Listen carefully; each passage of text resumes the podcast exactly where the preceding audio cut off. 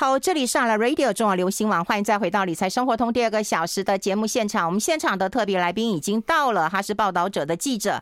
那么在报道者这篇报道当中，我们同步贴在粉丝团当中了，让大家同步看到。我们今天要跟大家来聊聊台南。台南是二零二一年呢全台湾房价涨得最高的一个城市。台南为什么会炒作成这样？然后另外呢，这一次啊、报道者还有报道一位这个啊啊、这个投机客或者是投资。客他说不炒房才是笨蛋，那大家都是笨蛋了哈。到底他是怎么样炒房的？我们好好的跟大家探讨一下。欢迎一下我们报道者的记者孔德连，德连好。哎，玉芬姐好，大家好。好，其实这一次我看到你们做的一个报道之后，我真的是。气死了呀！就打房打成这样，根本就也就没在打哈。然后出现这么多问题啊，我们也都不知道啊。我们先来聊一聊啦哈，就是说台台南呐，为什么要选择台南？大家都知道，二零二一年它涨幅最高啊哈。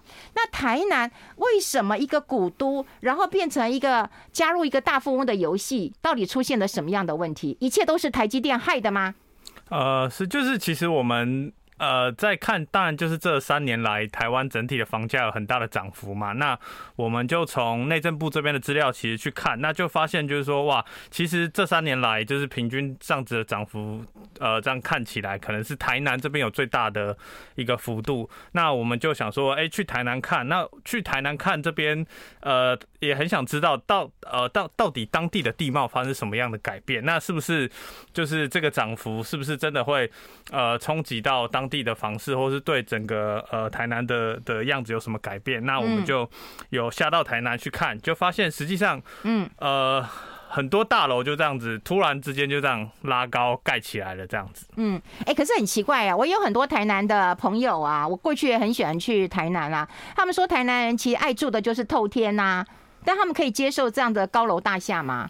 呃，我觉得这个。这个样貌转变真的是蛮有趣，就是说过去因为像我有也有蛮多朋友是住在台南，那去他们家里玩，他家就是可能是呃两层楼、三层楼这样子的透天。嗯，那呃在过去媒体的调查里面也也也有就是发现这个状况，就是台南人一直以来这个居住习惯都是以透天为主嘛，那可能就是独立独户啊，然后有一个小的停车位这样子。那只是说我们这次去看的时候，却发现就是说。呃，新新的这个建筑物，它其实全部都是有可能电梯的华厦啦，或者是大楼，它跟过去这种以透天为主要的这个选择是不一样的。嗯，是，哎，是怎样，万丈高楼平地起吗？是，应该就是说，呃，因为透天，它就你可能就是一个家庭就就住在那那这个透天的建筑里面嘛。那现在可能是因为呃。更多的小家庭啦，然后更多不同的选择，然后你的大楼里面可能有更多户，那你可能一户你就住个二十平、三十平，所以电梯大楼，呃，在在可能是建商的预想里面，它是更符合呃大家的呃需求的。嗯，哎，当然有生活机能的考量，或者是符合生活呃这个需求的一个考量啦。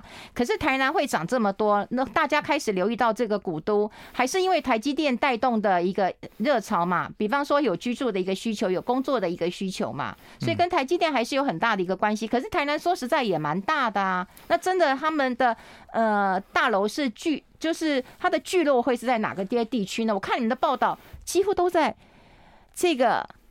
偏僻的地方，哎，呃，其实就是在台，就是南科的周遭啦，对啦，上化啊、安定啊、安南这些地方。嗯，那它就是过往这些地方，可能就是有的是可能以农业为主的聚落嘛，那或者是它其实不需要，或者也没有这么多的高楼大厦。嗯那的确，我们去看，就是因为台积电它起了一个非常大的拉抬的效果。嗯，那。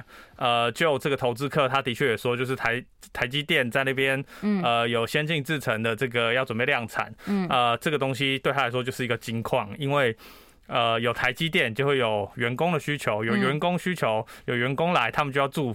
找地方住，嗯，那所以呢，呃，当地的市场就有一个很可预期的这个高峰，所以他们才会在这个时候就是投入很多的炒作。那建商也在这个时候就是盖了非常多的房子，那也就是呃，我们会觉得就是大楼就是一直盖起来的原因。嗯，好，都是啊，因为台积电，然后要在南科盖厂，然后大家就有一个预期的一个呃心理啦。因为像我有大学同学，他住上化，他就说，我告我老实告诉你，那。那就是一个鸟不生蛋的地方。好，就是他就这样讲，因为他讲他的家乡，可是他也没想到，因为他在美国呃已经已经生活多年了，他回来看，他简直是无法想象现在的一个高房价。所以我就把这这篇文章寄给他看，他说：“我的压根都没想过我的家乡会变成这个样子。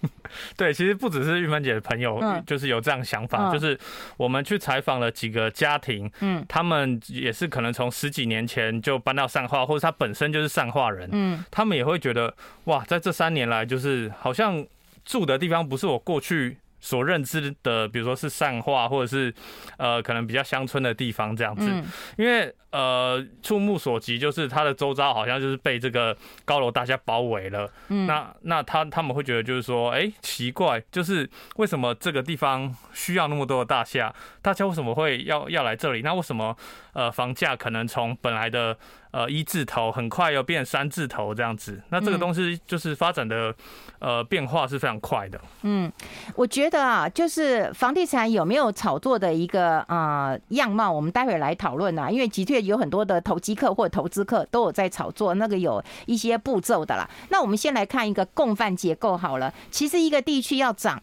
当地人都会觉得博科联博科联。可是当外来的人告诉你说，哎，他这边就值四十万的时候，然后呢，本地人就会觉得啊，那以前我们是不是太便宜了啊？那我是不是要去追？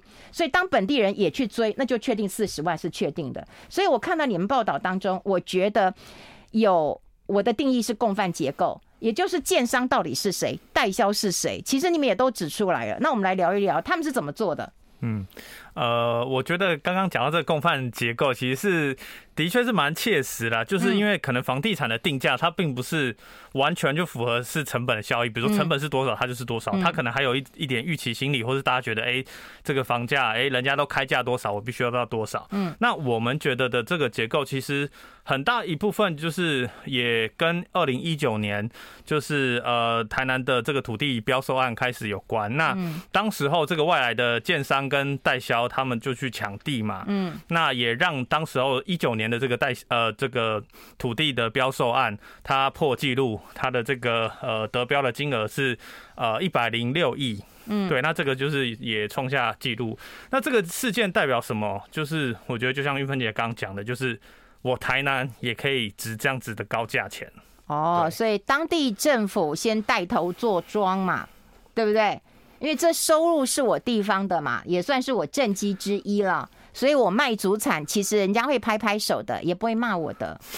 就就台南市地震局的说法是，就是这个东西是市场机制嘛，那他们也会回馈，比如说盖公园啦，或者是有一些建筑啊，就分享给市民一同使用，所以他们觉得这是一个双赢。哦，双赢就是我做了坏事以后，然后我去做公益。对，或拿公益来漂白，更不是真心要做。那这样我们怎么聊下去？要被告了。哇，那例子是我举的，例子是我举的。我们待会会来聊一聊啦，因为呃，你们这一次的一个报道当中，我们就会发现到说，对。啊、这个当地政府标了地，然后呢，建商就去标了，标了以后呢，他就给你开出一个天价了。天价之后呢，他就结合代销了。哇，代销真的也把你，而且很拽哦。我最气一句话，你有预约吗？你没有预约就不要来哦。嗯，你可以做成这么拽呀、这是就是一个行销，对不对？一个行销策略。我们待会讨论，我们先休息一下。I like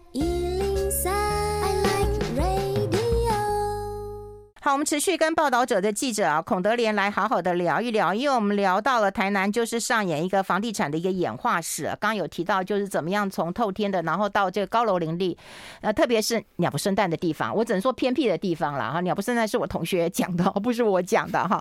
那另外我们刚刚也提到一点，就是说外来外来的，如果是本地的建商，他会衡量说啊，我们现在价位大概多少，十坪十万二十万，对不对？可是外来的他就可以插旗子。他可以告诉你说啊，我是呃台北的哈厉害的这个建商，对不对？然后我再加上厉害的啊这个行销公司，哇，他们创造了一个很不一样的行销模式，是不是？请你。勇敢的跟大家分享一下 他们的模式是怎样。那就我觉得是采访的过程中，就是我们也有亲自就是到那个接待中心去 去体验，看到什么样子？对，那就是说，呃，可能我们因为我们有在传统有去传统的接待中心，也有去这个就是可能外来的公司，就是呃。做做的建案这样子。那两个有很大的区别，就是你你去这个比较传统的在地的建商的这个接待中心的时候，你就是哦很自然啊，你就走进去，然后跟他坐下来聊天，然后他跟你介绍房子，然后你有没有买，然后有没有呃什么其他想法？我觉得这这都。呃，很可以讲，然后大家就是坦开来谈这样子。嗯，那只是说像外来的这个呃代销公司好了，它就有一套非常呃系统化的销售手法。比如说它的这个呃接待中心是怎么摆设的，它可能有一个很大的腹地，然后种了很多树，然后是挑高的这个装潢，然后你进去之后，呃，你还不一定进得去，你必须要预约。那有的时候你可能你要看房子，你要预约，你前面排的是几百个人、几千个人。嗯，对，那你透过预约，好，你有幸进去到这个接待中心，然后能能够听他说明了之后，你也要就是呃，可能当场付一些呃定金或是怎么样，就是他才会让你有比较好的资格或比较优先的。呃，顺序去取得这个购买的权利，那我觉得这个东西就是呃，等于是进一步拉抬了这个这个建案的这个等于是稀缺性，会让人觉得很珍贵，好像大家都在抢这件事情。那我觉得这个东西就是销售手法的对比，其实是还蛮明显。那过去其实呃，在当地的呃这个中介在看的时候，他们会觉得说，呃，这个销售手法跟呃，他们的这个销售模式，它其实都是很跟当地是不太一样的，因为当地就是比较传统嘛。对啊。对你不要说了，以前台湾呃很多地方也是这样子啊，就是你进来你来喝杯咖啡哈，以前大没有疫情的时候，他还会来请你来喝个咖啡聊一聊，对不对？多希望你来呀啊，甚至还有一些还会办抽奖活动，对不对？就是只要你愿意去，还有抽奖活动。现在不是啊，现在是拽兮兮的，你要来看可以啊，然后你先预约啊，就是把大家的胃口吊得高高的，然后告诉你不容易买到，是哪没有炒作的嫌疑吗？那我觉得这个东西，它其实就是像这一次为什么呃内政部那边提出了它的这个修法的版本，嗯，那其实针对这个呃它的一些销售的模式，他们会希望就是有一些呃就是让它更透明化，就是你不要去弄什么更多的预约制，然后你不要去比如说哎我什么楼层没有了，然后结果其他组来看又说有，就是它他在这个修法里面是希望让这个房地产的买卖的资讯让大家都看得见，比如说我现在。在一个呃图表上，我就剩下哪几户，那你就摊开给大家看，然后价格是多少？嗯，那你要你要不同的楼层不同价格，那也那也没问题，那就是可能条件不同嘛。那主要是要让资讯透明。可是我们在嗯呃当地看到有一些比较大的建案，或者它的售价比较高的时候，它就更容易出现这种呃预约制，或者是它的资讯越越不透明，等于让你的期待变得非常的高。而且买不到，好着急啊！对，哎，可是我看到你，当然你们有很大篇的报道了。我们待会就要聊聊一个啊、呃，这个投资客或投机客他们是怎么操作的。不过有一个报道我其实很不懂啊，就是说你你在文章当中当然是报道了，就是啊，宝家集团嘛，哈，对不对？他们就大举的到台南去插旗子了，哈，然后盖房子了。然后另外跟海月，哇，海月当然是啊顶尖的这个行销公司啊。我觉得我呃，对于他们的行销手法，当然就是嗯。恭喜他们啦，很厉害嘛，哈，很会行销嘛，哈，我是真心的。那那另外一点，就我看到一行字，我不太懂哈。你其实有讲到，就是说，连海月他自己做代销的，他都去买地啦。是，其实我们后来在看的时候，其实也蛮惊讶的，就是说。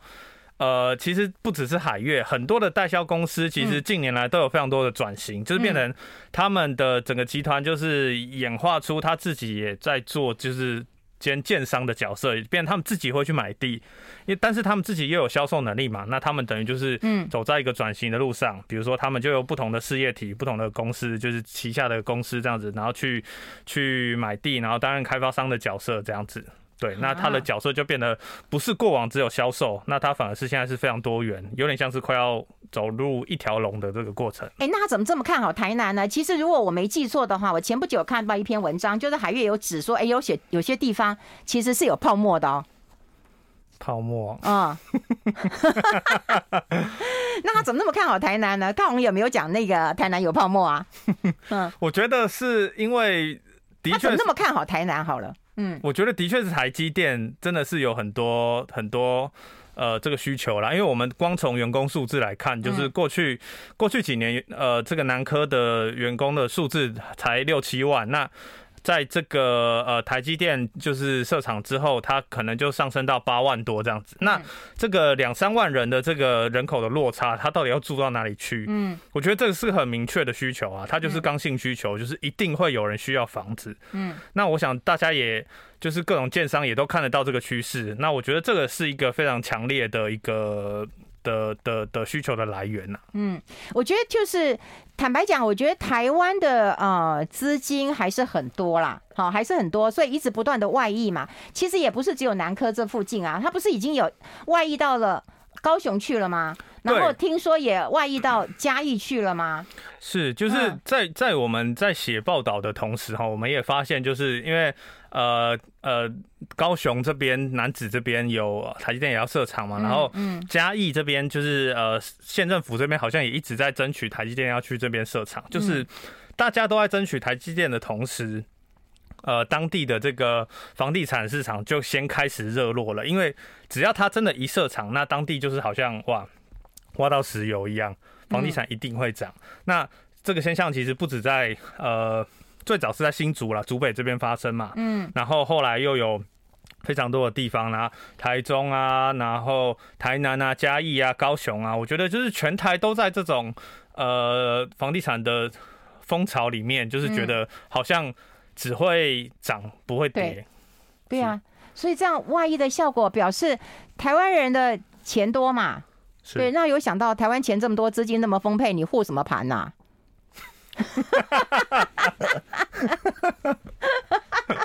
你感冒糖浆，你护什么护什么盘啊？这这这越谈真的越多问题啊！我们待会会来聊聊，他们采访到一位投机客的告白，好，他是怎么操作的？我们待会来讨论，你会发现你我都是笨蛋。我们先休息一下。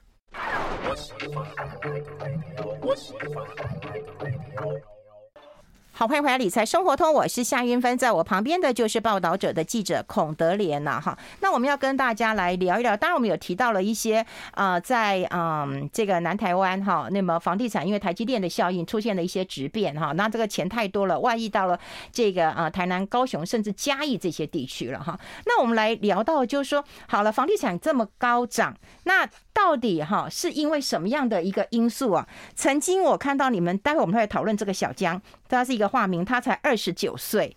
如果你听到他的故事之后，很多年轻人也觉得我不要上班了，我去炒作就好，因为不炒作人是笨蛋。我们先来看，我以为啊，我们不是一直在打炒房吗？不让你红单交易吗？我们也有这个嗯实价登录吗？那这样子就可以杜绝一些炒房了。可是你说平均地权条例修法没有完成，然后学者说。笨蛋才不炒房！你可以跟我们讲一下平均地权条例。是，嗯，好，那呃，我可能会从这个呃，这个呃，打就是。政府去实施这些打击炒房的这个呃历程开始讲了，那就是我们也看到，就是一九一八一九年开始，其实政府就有非常多的这个修法的手段嘛，那包含就是房地合一税二点零啊，或者是有很多的，比如说配合央行的信用管制啊，在贷款上或是呃一些就是取得资金的条件上去做一些限制，那。呃，我们为什么要讨讨论这个平均地权条例的这个修法？那我们觉得这个东西非常重要的是说，它在这个呃内政部跟行政院通过的版本里面，它都呃列出了一个呃列出几项比较重要的措施，包含就是呃全面限制这个预售屋换约转售，对，那还有就是呃司法人就是购屋，他必须要采许可制，然后。呃，你的这个呃炒作，呃可以设立一个检举检举的制度，然后呃你炒作者要罚款，可能三千万到五千万这样子。嗯，对，那其实这些措施它是。能够很有效的去去遏制现在可能这个炒作的主流，因为过去我们认为这个呃炒房可能是大家会觉得是红单嘛，对，就红单，对对对。那现在就是其实我们等一下可以谈，就是那个小江的故事，它是其实是用刚刚提到的这个预售屋换约来做短线操作。嗯，那其实这一次的这个修法本来是预计把这个东西全部禁止，就堵死了哈。对，那只是说现在等于呃又放了。放到下一个会期，那还不知道会不会过，所以就对这些投资客来说，他等于是有给他们一个送一个大礼，这样子他就继续炒作啊。而且我觉得啦，我觉得现在一切都要为选举考量了，所以有一些政策你也不要寄望说这个会期没有排进去，然后下一个会期可以排进去，是这样吗？是，就是我觉得这个是蛮现实的，就是我们另外一位同事在呃采访的时候，其实他们也去问了一些就是参与这个法案讨论的这个呃地产公司、建商啊、代销这些。那其实，在呃这个修法的消息还还还没准备，就是还没确定到底会不会在这一这个这个会期三读通过的时候，呃，人家已经就笃定说啊不会过啦，这样子就是。他们在整个利益团体的态度上是肯定的。那另外一个方面就是我们在接触这个呃内政部的时候，那呃对方也就是希望就是说不要再去短期间内不要再去触碰这个议题，可能等呃选举或者是到时候这个法案正式开始之后才去谈。那我们自己的态度就会觉得，呃，为什么不要谈？对，为什么叫你们不要谈？对，就是为什么不？就是这个东西修法是你们政府提出来的，那对啊，当然就是你们是最适合，然后也是最需要你们力道来谈这件事情的。那这个东西为什么它没有办法成为一个很有力的一记重拳，反而是现在这样子，我们会觉得它是软趴趴的。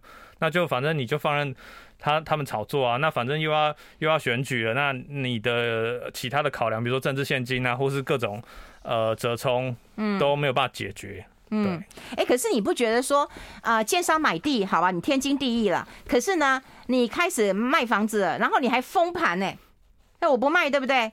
然后呢，价格上来了，然后你又说，哎，我未来的价格可能那个会很高哦，我的人力涨，什么都涨哦，我不见得会交屋哦，然后摆烂哦，哎，怎么样都是他们在主控权的，政府一点主控权都没有，哎。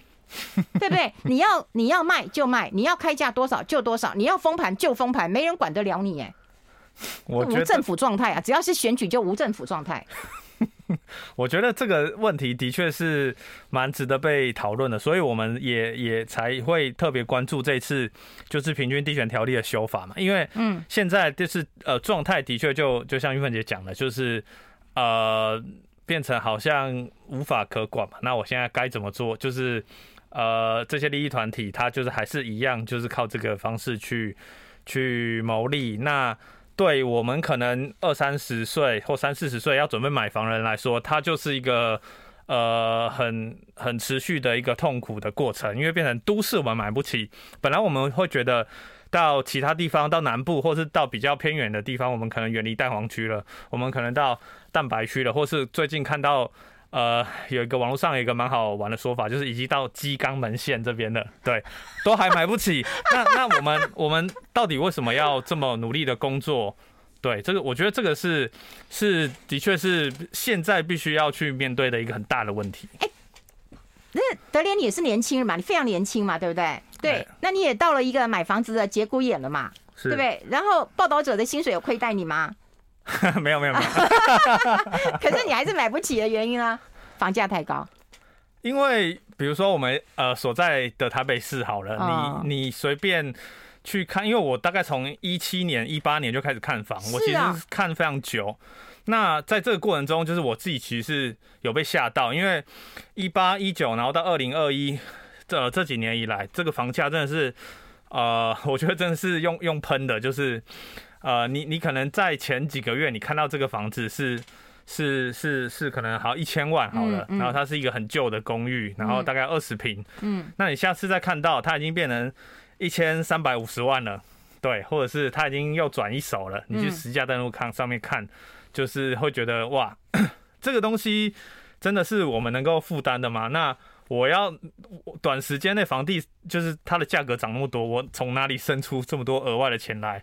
尤其是我连头期款都付不起的时候，嗯，是嗯，所以现在的问题真的是房价冲的太快了，对，你不要说那个议价的能力了啦，哈，就是你的薪水，我觉得算是 OK 的啦，哈，算是 OK 的啦，OK OK，不好说不好说。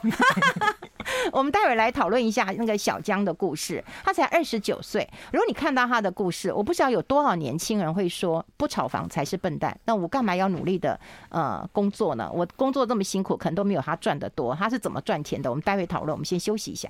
I like 好，我们持续要跟我们孔德连来聊一聊他所采访的小江的故事。呃，小江才二十九岁，他为什么敢这样子去买房子，然后来做一个呃，不管他是投资客或者是投机客了哈？那那、呃、你讲了一个标，你们下的标题是他从惊慌到惊喜，哎，来讲一下小江的故事。嗯，好，嗯，那就是其实，在接触到这个这位投资客的时候，就听到他的故事的时候，我们也是蛮蛮蛮压抑的，因为听完他的故事之后，我记得我我们去问了我的同事，嗯，问他问他说，如果有一样的机会，你要不要炒房？那我们两个 回答不出来，就是愣在原地这样子。那那对，为什么我们会这样觉得？其实是因为这个小江他可能是呃，他当初是。呃，跟家里借钱，然后一百万开始从，呃，从这个新竹的呃有呃比较偏远的从化区开始开始买这个预售屋。嗯，对。那买了之后呢，就呃把这个预售屋的这个买的这个资格就合约，他把它换换出去，就是预售屋换约这个这个动作。因为那时候还可以换约吗？的对，就是现在也还可以啦。啊，现在也还可以换约。因为因为。还没有这个禁止嘛？就是你刚刚讲那个、那个、那个地权那个法吗？对对对，平均地权条例。嗯，对，那就是他在当初这个一九年换约的时候，嗯、他第一间房子就就赚了大概四十几万。嗯，对，那这只是短短的几个月间。嗯，那后来他就呃想要往竹北迈进，但竹北房价已经很高了嘛，嗯、已经一平可能三四十、五十，嗯，再往上，他就觉得他的资本。太少，没有办法去。那后来他就选择到呃台南去。那台南也就像我们刚刚讲的，就是有台积电的这个等于是神主牌在那边嘛。嗯。那他就觉得反正跟着台积电买是送分题啊，我怎么买一定都会有人买。那他就靠着当初这个呃一百万起家的资金，然后慢慢一间一间的去买，然后一间一间的买之后，呃，可能累积了。一百万能买几间？一百万其实就买一间。啊，对呀，那你说一间一间的买？对对对，就是他当初一百万开始，那我说他第一间赚了四十万嘛，那可能就一百四十万，那后来第二间又可能赚了五六十万。其实他这个翻的速度很快，因为呃，他在这个买卖的过程中，你预售屋你你你他根本还没有开始盖啊，他只是呃买卖的一纸合约。嗯，那这个合约在只要一转手，他可能就是一个加价是。呃，好几十万，或者是有的地段比较好的，他可能会加到一百万这样子。嗯，对，那所以他在短期间之内，其实一呃一两年内，在二一二一年左右，嗯，他就呃迅速累积了资本，其实。呃，非常快，然后就到近千万这样子。嗯，那那那他也就是在呃跟当地的这个呃中人跟代销合作之下，就是他呃变成一次买两间，一次买四间，或一次买八间这样子。所以重点来了，就是说，第一个你要能够稳赚不赔的话，那你一定要拿到的价格是好的，是对，或者是低的，是。就像他自己讲的，他说呢，这个在百货公司的看到包包。对不对？一模一样的。你在百货公司，你你看到的价格是两万，可是如果你可以拿到一万，你一样可以卖到两万，你当然就赚了一万。所以我觉得价格决定了一切。那他如果再勤劳，他也许跑得勤快一点，还没开卖之前，他可以拿到价格。可是他可以赚的这么多，他是不是也有共犯结构？也就是说，他的上手要提供他比较便宜的的价格啊。是，我觉得，呃，他他的确就像运芬姐讲，他是一个呃。买房卖房的产业链，就是哎呦，你讲的真好，产业链，我讲共犯结构。对，那因为他他的运作模式，可能就是他会跟他呃，就是他包红包给这些代销啦，那让这些代销可能在这个案子就是建案还没有开始要卖的时候，就先把讯息准备好给他，就是比如说这个建案会在哪里，然后它的房型是怎么样，然后多大这样子，那等于是给他一个机会，让他先去买到这些案子，那。呃，等到这些案子真的开卖，或者后续它的这个这个价格涨起来的时候，嗯，它就有比较好的这个。的这个基础可以去去去去去低于市低于市价一点点，或跟市价一样，很快的卖出去这样子。所以它会有上手，那它就是它的代销。那代销的话，说实在，我在现场建案，我卖房子，对不对？是。或者代销公司卖卖卖卖案子，我可能一间我可以抽几千块钱。是。可是如果说我今天批给你，我批给你十间，是。你一间只要给我一个一万，给我个五万。呃，更何况他还蛮大方，听说给五万、十万的。我今天如果是代销，呃，我今天如果是代销小姐，或者我是跑单小姐，我也愿意啊，何必坐在那边等客人啊？对，还有一个方式就是，其实呃，金管会这几年也在抓这个炒房团嘛，对，那就变成买房子，它变成一种团购了，因为他会找可能跟他一样有资金的人，或者找其他人一起合作去团购，他们就组成一个这个呃买房团，看他可能一次就买个十户、二十户、三十户、四十户，那你代销小姐你也省得就是呃代销你也不用一就是一户一户这样慢慢卖、慢慢介绍，我可能就一次全部出去，然后我就收这个。收这个两个的回馈，这样子，那让这个交易变得更快速，然后更有效率。那我觉得这是，呃，在在他的故事里面，这是对双方都有利的一个结果。哈，双方都有利啊！可是未来整个社会、整个国家要付出多大惨痛的一个代价？我们待会也许可以来讨论一下。不过说实在的，中人听说他们也是有一群人，那他们是怎么样能够？能够结合在一起啊？就用 lie 或者是用什么样的社群吗？呃，我觉得就是在我们看的这个过程里面，它它的就是各种都有，就是比如说，它可以在呃 Facebook 上面呃，就是有一个社团，或者是它的 Line 里面有一个社群，或是呃，其实各式各样，在通讯软体里面，就是它很方便，就是嗯。他前面只要拿到这个案子什么时候，呃，或在哪里，然后卖多少钱的这个讯息先有，那出来释放给大家之后，他很快就可以去揪团。嗯，对，那这个这个这个行为，其实在呃，我觉得从竹北开始就还蛮普遍的。那只是说在台南，就是这个状况又更又更进化了，因为他不需要再办可能实体的说明会，那他是直接从这个网络上就开很快的去运行这个买房过程。哎、那这个纠团的人当然不能够说像卖卫生纸、卖奶粉、卖什么的一样，对不对？你是卖房子，哎，你房子至少要有一个不动产的一个执照吧？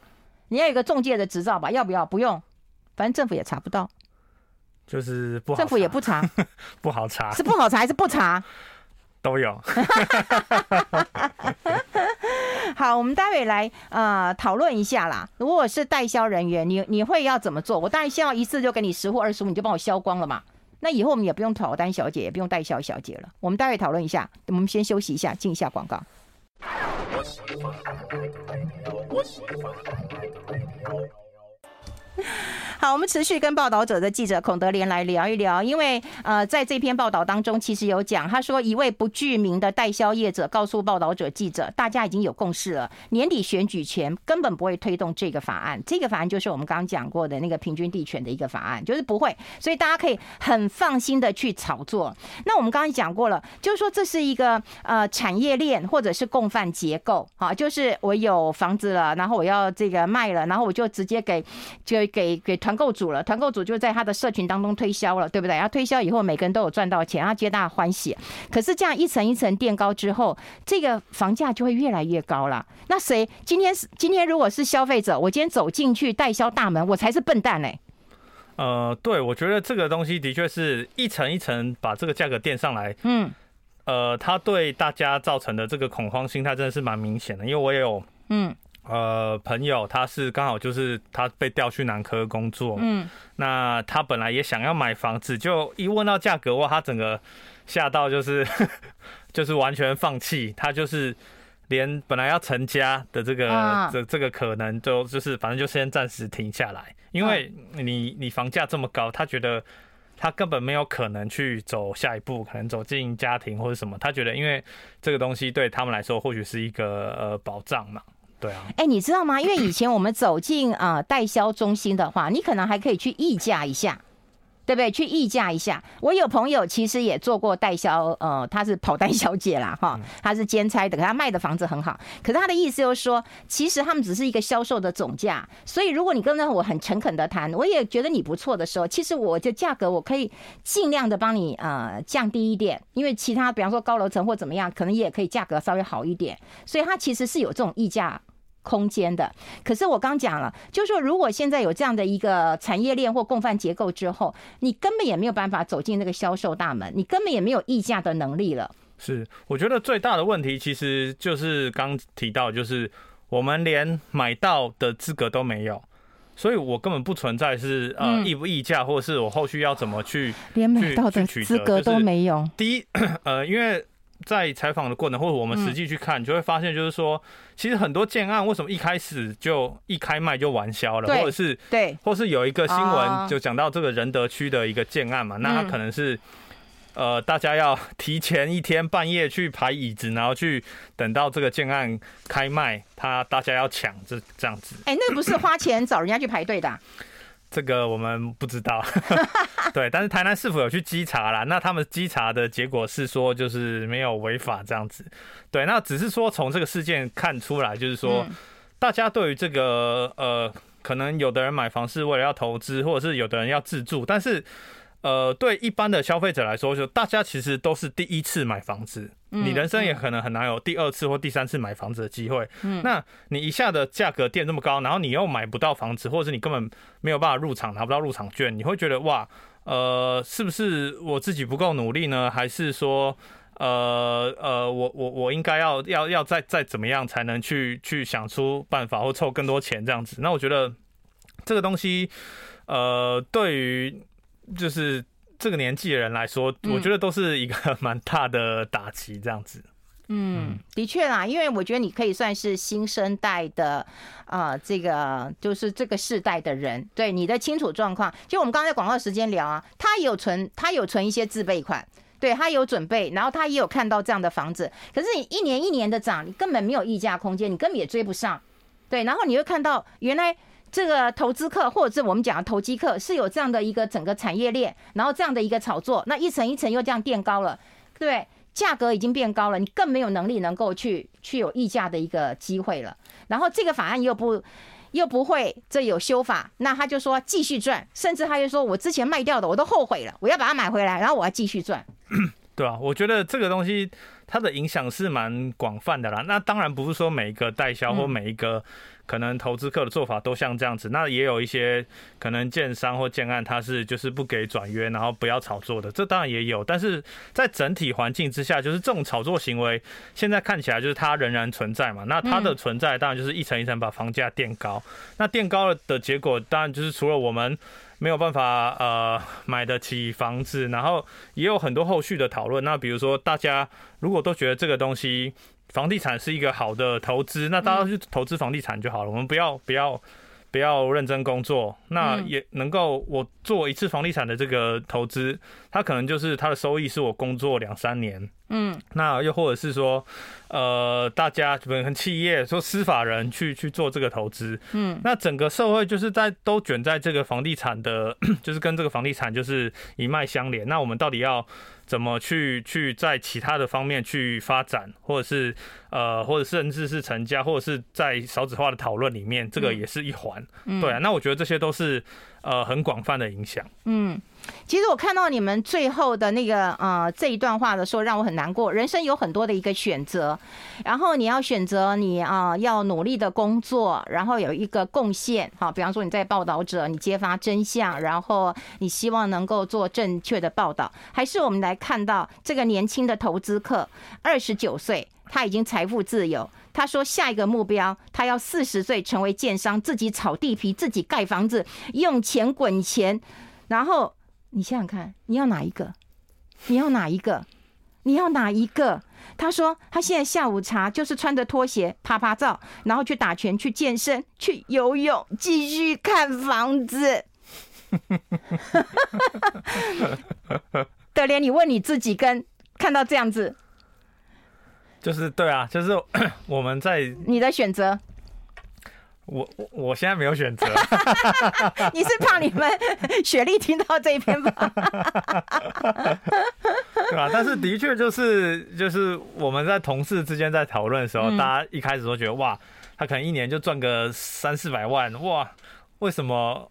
然后为什么要大家要这么努力？我觉得这个 的确是一个很直觉性的反应啦。那当这个炒作的 问题不被解决的时候。我觉得就像可能我们在采访中，就是采访这个张金鹤老师，他有说到，就是现在的状况就是不炒房才是笨蛋嘛。那我们现在就是笨蛋，我们努力工作，然后呃赚这个一般的这个薪资这样子。嗯，对。可是你要知道啊，就是说为什么世界各国都在打炒房？因为炒房带来的结果就是会泡沫。那怎么样的泡沫呢？就是贫富差距变大了。